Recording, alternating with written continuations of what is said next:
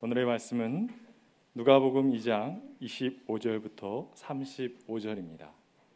그런데 마침 예루살렘에 시므온이라는 사람이 있었는데 그 사람은 의롭고 경건한 사람이므로 이스라엘이 받을 위로를 기다리고 있었고 또 성령이 그에게 임하여 계셨다.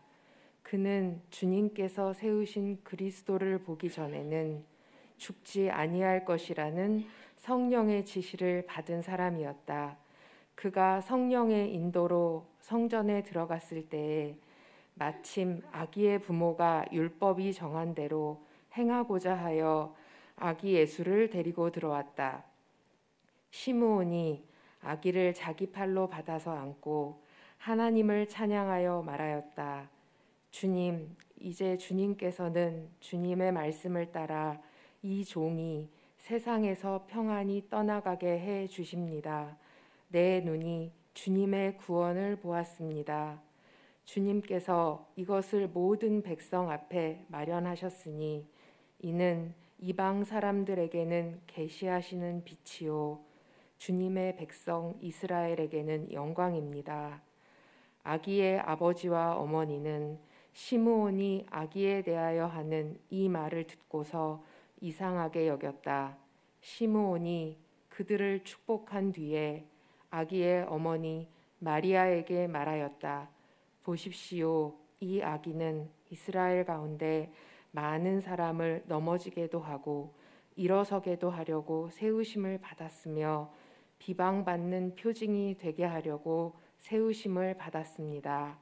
그리고 칼이 당신의 마음을 찌를 것입니다. 그리하여 많은 사람의 마음속 생각들이 드러나게 될 것입니다. 이는 하나님의 말씀입니다. 이맘때가 되면은 음, 추위가 어, 많이 느껴지고 이럴 때가 되면은 요즘은 점점 더 미안한 생각이 들곤 합니다. 집에서 따뜻한 집에 머물고 있다는 것이 죄스럽게 느껴질 때도 있는 게 사실입니다. 왜냐하면 추위와 싸우고 있는 이들이 우리 곁에 있음을 많이 보기 때문에 그렇습니다. 아, 서울역을 지나면서 아, 영하 14도까지 내려갔던 그날 노숙자들이 한 대에서 아, 걸판지를 놓고 거기에 누워 있는 모습을 바라보면서 참 마음이 아팠습니다. 세상에는 여전히 고통과 슬픔이 있죠. 분쟁과 갈등과 전쟁의 땅에도 성탄의 기쁜 소식이 전해질 수 있으면 참 좋겠고요. 지독한 가난과 슬픔 속에 처해 있는 이들도 오늘은 하늘이 내리쬐는 그 행복한 햇살이 은총의 햇살이 가득하기를 소망합니다. 사람들의 눈길이 머물지 않은 곳에서 정말 수고하고 있는 이들 덕분에 우리들이 살고 있지요. 군인들, 경찰들, 소방관들, 광부, 어부, 집배원, 환경미화원들, 배달 노동자들, 해고 노동자들, 구직자들, 장애인, 그리고 회복을 기다리고 있는 환우들, 그리고 세상을 떠돌고 있는 난민들, 그 모든 이들 속에도 성탄절이 기쁨의 날이 되기를 소망합니다. 이것은 단순히 염원만으로 이루어질 일은 아니고 주님 오심을 정말로 기뻐하는 사람들이 그들 곁으로 다가가려 할 때 비로소 가능한 일이라고 생각을 하게 됩니다. 오늘만큼은 이해 관계를 다 떠나서 모든 사람들이 순수한 마음으로 하나됨의 기쁨을 맛볼 수 있었으면 하는 마음입니다. 우리의 귓전에 기쁜 소식이 들려오고 있습니다. 하나기가 우리를 위해 태어났다. 우리가 하나들을 모셨다. 이사야 9장 6절에 나온 말씀입니다. 여기는 굉장히 흥미로운 대목이 있습니다. 하나 아기가 우리를 위해 태어났다라고 말합니다. 그런데 영어 성경을 보면 뭐라고 되어 있냐면 to you a child is born 그럽니다. 바로 당신을 위해서 당신에게 한 아기가 태어났다라고 말합니다. 그러니까 예수 그리스도의 탄생이 아주 객관적인 역사의 사실이기도 하지만은 주님이 보내주시는 메시아의 탄생은 바로 당신을 위해서라고 그렇게 말하고 있습니다. 그러니까 우리가 이 성탄절을 기쁘게 맞이하는 까닭은 바로 거기에 있습니다. 우리가 그분을 정말로 모셨기 때문에 그렇다 하는 얘기입니다. 태어나는 그 아기를 임마누엘이라고 말하고 있고 임마누엘은 우리가 다 아는 것처럼 하나님이 우리와 함께 계신다라고 하는 뜻이기도 하죠. 그렇다고 한다면 정말로 크리스마스를 기뻐하는 사람들에게는 한 가지 책무가 주어져 있습니다. 그 책무는 무엇일까요? 그리스도께서 이 땅에 도래하셨다고 하는 사실을 사람들에게 삶으로 입증해 보일 책임입니다. 하나님이 우리와 함께 하신다고 하는 사실을 사람들에게 삶으로 입증하지 않는다고 한다면 주님이 오셨어요라고 하는 우리의 증언이 어쩌면 공허한 말에 지나지 않을 수도 있다고 하는 얘기입니다. 그 때문에 오늘 이 예배 자리에 참여한 분들은 우리의 일상의 삶의 자리, 곧 가정과 일터와 사귐의 자리에 우리가 내면 속에 관계 속에 모시고 있는 그리스도를 모시고 가야 하고 그리고 하나님 없는 것처럼 쓸쓸함 속에 살고 있는 사람들에게 하나님이 함께 계신다는 징표로 여러분이 다가서야 한다는 얘기입니다. 그리스도가 계신 곳에서 생명의 기적이 나타났음을 우리들이 알고요. 그리스도가 계신 곳에서 사람들이 서로를 용납하고 용서하고 화해하여 하나가 되는 기쁨을 맛보았음을 우리가 압니다. 바로 그 화해의 기쁨이 축제로 나타났음을 알 수 있습니다. 우리의 삶의 현장이 바로 축제로 바뀌어야 하는 까닭은 거기에 있는 것이죠. 이러한 생명의 기적, 평화의 기적이 우리에게 나타날 때 우린 비로소 한 아기가 우리를 위해 태어났다는 사실, 한 아기를 우리가 모셨다고 하는 사실이 참임을 입증하는 사람이 될 것입니다. 어두운 세상을 환하게 밝혀줄 한 존재를 간절히 기다리던 사람들이 있었죠. 오늘은 그 가운데 한 사람 시몬이라고 하는 사람을 생각해 보려고 합니다. 성경은 그가 경건한 사람이었다고 말하고 이스라엘이 받을 위로를 기다리던 사람이라고 말하고 있습니다. 다 아시는 바와 마찬가지로 예수님의 탄생 무렵 유대는 로마의 식민 지배를 받고 있었고 정치적으로 억압당하고 경제적으로 착취당하고 문화적으로 헬레니즘 문화에 동화될 것을 요구하고 있는 그런 상황 속에서 아주 어려움을 겪고 있었음을 우리가 알고 있습니다.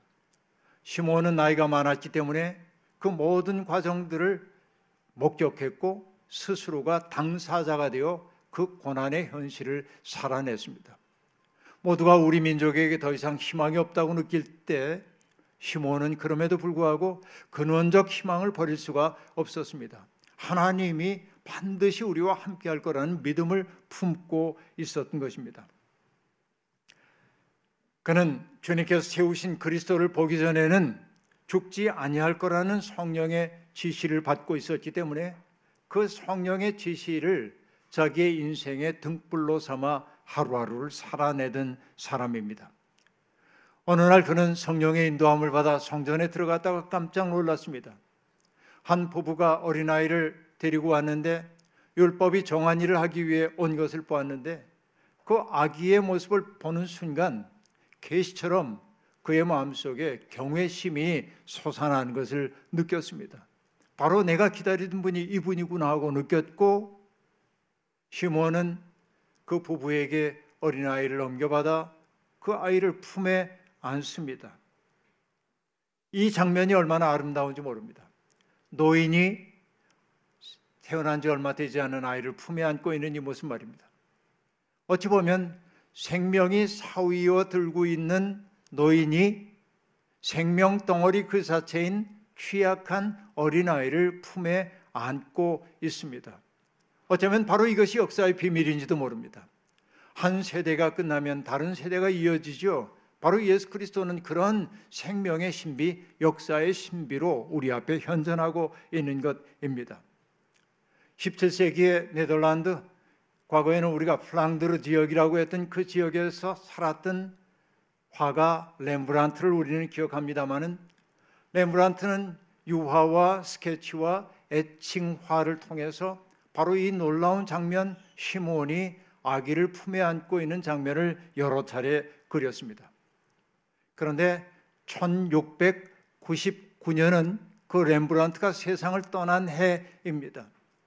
1699년에 렘브란트는 아주 외로운 처지에 있었습니다. 사랑하는 아내는 이미 세상을 떠났고 자식들도 하나둘 다 떠나 그는 홀로였습니다. 지독한 가난에 시달리고 있었습니다. 젊은 날에 허영심 같은 거 다 없었습니다.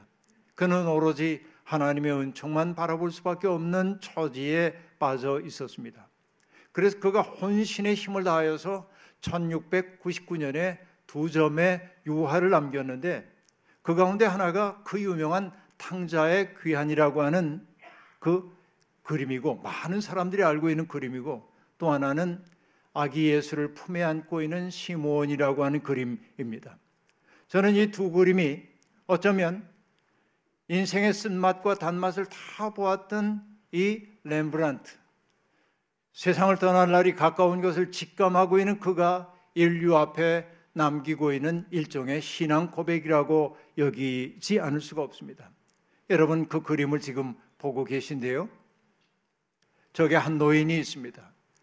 허연 수염이 나 있는 노인입니다. 바로 시몬입니다. 흰 수염이 나 있고요. 이마에는 깊은 주름이 배어 있습니다. 그리고 그의 눈은 반쯤은 감긴 것처럼 보입니다. 눈을 감아야 비로소 보이는 것들이 있죠. 그 아기를 보는 순간 시몬이 했던 노래는 무엇입니까? 내 눈이 주님의 구원을 보았습니다. 라고 말합니다. 보았다고 해서 눈을 똑바로 뜨고 아이를 바라보고 있지 않습니다. 지그시 감고 있습니다. 눈을 감아야 비로소 보이는 것들이 있죠. 마음의 눈으로 봐야 하는 것을 지금 그는 보고 있는 것입니다. 그의 코는 흥분으로 벌름거리는 것처럼 보이고 입술은 살짝 벌어져 있습니다. 그는 떨리는 음성으로 하나님을 찬미하고 있기 때문일 겁니다. 그런데 여러분 아기를 안고 있는 시몬의 자세가 독특합니다. 아기를 안을 땐 보통 품에 이렇게 안도록 되어 있는데 시몬은 두 손을 기도하는 것처럼 모아 그 위에 아기를 올려놓고 있습니다. 받들어 경배하는 자세임을 어렵지 않게 알아볼 수 있습니다. 여러분 렘브란트의 그림을 아시는 분들은 아시겠습니다만 렘브란트는 빛과 어둠의 대조를 절묘하게 사용했던 화가입니다. 그것을 키아로스쿠로라고 얘기를 키아로스쿠로라고 하는 기법인데 이것이 근데 여러분 여기에서 보면 광원이 어디에서 비춰드는지 알기가 매우 어렵습니다. 그냥 제멋대로 상상을 해봅니다.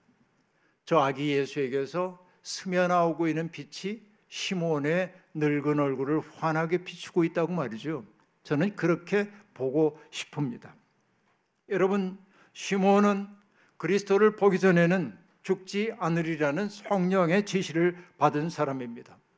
그가 마침내 그렇게 꿈에도 그리던 그 아기를 품에 안고 있습니다. 그런데 여러분 여기에 역설이 있습니다. 아기의 존재 그 자체가 자기의 마지막 시간임을 알리는 표징이기도 하다는 사실입니다. 어떻게 보면 죽음이라고 하는 그 한계 앞에 그가 직면하고 있는 것처럼 보이고 그 때문에 그의 상황이 절망일 수도 있지만은 시몬에게서 우리가 느끼는 것은 절망이 아니라 놀라운 생의 경외심입니다. 주님, 이제 주님께서는 주님의 말씀을 따라 이 종을 세상에서 평안히 떠나가게 해 주십니다. 탄생과 죽음이 슬그머니 맞물리고 있음을 보여주고 있습니다. 여러분 시몬의 이 노래가 암시하는 것은 무엇입니까? 구유에서 태어나 십자가에서 생을 마치는 예수님의 운명을 예고하듯 생명과 죽음은 둘이 아니라고 하는 사실을 이 그림은 넌지시 우리에게 보여주고 있는지도 모르겠습니다. 그 때문에 시몬의 노래는 비극적이지 않습니다. 오히려 그 노래에는 경건한 기쁨이 깃들여 있습니다.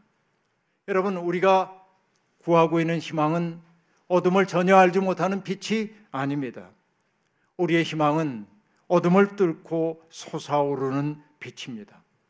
희망의 사람들은 어둠을 전혀 모르는 사람들이 아니라 어둠 속에 살면서도 빛을 향하여 몸과 마음을 들어올리는 사람들입니다. 시몬은 아기의 운명이 예사롭지 않은 것을 통찰할 수 있었습니다.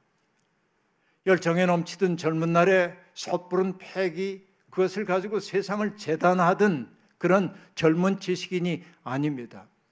인생의 쓴맛과 단맛을 다 보았고 인간이 어쩔 수 없는 죄인이라는 사실을 느꼈고 역사라고 하는 것은 그렇게 쉽게 변화되지 않는다는 것을 충분히 맛보았던 노인 그렇기에 참 지혜자 바로 그분이 예수 그리스도를 바라보는 순간 이 아이의 운명이 눈에 들어오기 시작했습니다. 어느 시대나 기존 질서를 뒤흔들고 새로운 질서를 가져오려 하는 이들에게 세상은 불온의 낙인을 찍는다는 사실을 잘 알기에 시몬은 그 아이를 너무 감동으로 바라보면서도 이 아기가 겪어내야만 하는 고통스러운 삶을 내다보면서 예언을 하듯 이렇게 말하고 있습니다. 보십시오. 이 아기는 이스라엘의 많은 사람들을 일어서게도 하고 넘어지게도 하기 위해 세움을 입었습니다. 그리고 비방받는 표징이 되게 하려고 세움을 받았습니다. 그리고 마리아에게 말합니다. 그리고 칼이 당신의 마음을 찌를 것입니다. 그리하여 사람들의 마음속 생각을 드러내게 될 것입니다. 라고 말합니다. 바로 이 아이의 존재 그 자체가 사람들을 일어서게도 하고 넘어지게도 한다는 것입니다. 기존 질서를 통해서 누릴 것 다 누리고 살고 있던 사람들은 이 아이로 말미암아 넘어지게 될 것이고 세상에서 천대받고 고통을 받고 있던 사람들 새로운 세상 새로운 질서를 갈망하던 이들은 그 아이로 말미암아 일어서게 될 것임을 얘기하고 있습니다. 바로 이것이 예수입니다. 그리고 이 예수라고 하는 존재는 어떤 존재입니까? 우리들의 마음속을 지배하고 있는 것이 무엇인지를 대비추어 주는 거울과 같은 존재라고 하는 것입니다. 예수라고 하는 존재 앞에 섰을 때 내가 어떤 사람인지가 비로소 보이기 시작할 거라는 거예요. 그런데 여러분, 우리가 금방도 얘기했던 것처럼 바로 그런 우리의 어둠을 비추어주는 빛은 세상에서 환영받지 못하지요. 그러기에 어머니 마리아에게 칼이 당신의 마음을 찌를 것입니다. 라고 말하고 있음을 알 수 있습니다. 여러분, 앞서도 이야기한 것처럼 주님 오심을 진심으로 기뻐하는 사람들에게 의무가 있다고 얘기했죠. 그건 다른 것 아닙니다. 삶으로 그분이 참으로 우리 가운데 계시다는 것을 보여주어야만 합니다. 어둡고 음습하고 그늘진 땅에 살고 있는 이들에게 다가가 따뜻하고 은은한 빛을 비추어 줘야만 합니다.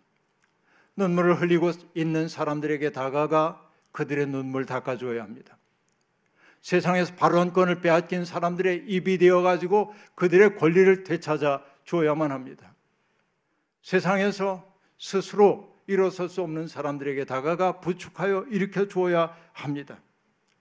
불의에 의해서 어려움을 겪고 있는 사람들을 대신하여 불의에 저항해야 합니다. 바로 이것이 그리스도를 우리 속에 맞아들인다는 말의 의미입니다.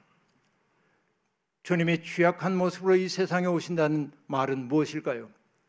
취약한 존재가 보살핌을 받아야 하는 것처럼 하나님의 꿈이라고 하는 것은 언제나 취약한 모습으로 다가오도록 되어 있는데 그 꿈을 가슴에 품은 사람들 시몬이 예수 그리스도를 품에 안았던 것처럼 예수 그리스도를 품에 안는 사람들이 바로 취약한 자들을 품에 안음으로 세상을 따뜻하게 변화시켜야 한다는 의미 아니겠습니까? 저는 이맘때가 되면 언제나 이현주 목사님의 기도 시를 떠올리곤 합니다. 기도시의 첫 대목에 그는 이렇게 노래하고 있습니다. 우리를 둘러 당신의 옷으로 삼으소서 알몸으로 오시는 님이여 라고 노래합니다. 주님은 알몸으로 우리 가운데 오고 계십니다. 바로 우리가 그분의 옷이 되어줘야 합니다. 우리를 둘러 당신의 옷으로 삼으소서. 오시는 주님을 우리가 그 취약한 주님을 품에 안고 함께 성장해 가지 않으면 안 됩니다. 고독으로 점철된 시몬의 시간, 그 시간은 아기 예수와 만나는 순간 영원과 잇대어져 있음을 알게 되었고 그는 평안하게 세상을 떠날 수 있게 되었다고 말합니다. 오늘 시몬과 같은 인생의 시절을 보내고 계신 분들이 계십니까? 오늘 오시는 주님과 만나 여러분의 삶이 영혼을 향해 열려 있음을 깨닫기를 소망합니다. 앞서도 말씀드린 것- 것처럼 주님이 오신 것은 2000년 전 팔레스타인 땅에서 벌어졌던 객관적 사건이 아니라 to you라고 얘기했어요. 바로 당신을 위하여. 우리 1인칭으로 얘기합시다. 나를 위하여 그분이 탄생하셨단 말이죠. 나를 위해 탄생하신 주님과 더불어 내가 성장해 가게 될 때 하나님 나라는 확장될 겁니다. 이 믿음과 소망을 품고 누군가에게 성탄의 기쁜 소식이 되는 우리가 되기를 주의 이름으로 축원합니다. 아멘. 주신 말씀 기억하며 거듭의 기도 드리겠습니다. 자비로우신 하나님, 이스라엘의 우위를 기다리던 시므온은 이제나 저제나 메시아 만날 날만 기다리며 살았습니다. 세상이 점점 흉포해지고 어두워갈 때 그의 마음속에는 빛이 꺼질 수도 있었지만 그는 하나님의 약속을 믿었기에 소망을 품었고 마침내 예수님을 만나는 순간 하나님의 약속이 성취될 것임을 내다보았습니다. 우리 가운데 시몬의 시간을 지나는 이들이 있습니다. 우리의 시간을 영원과 이어주시는 주님을 마음속에 모시고 우리도 어둠 속에서도 빛을 발하는 성도들이 되게 도와주옵소서. 예수님의 이름으로 기도하옵나이다. 아멘.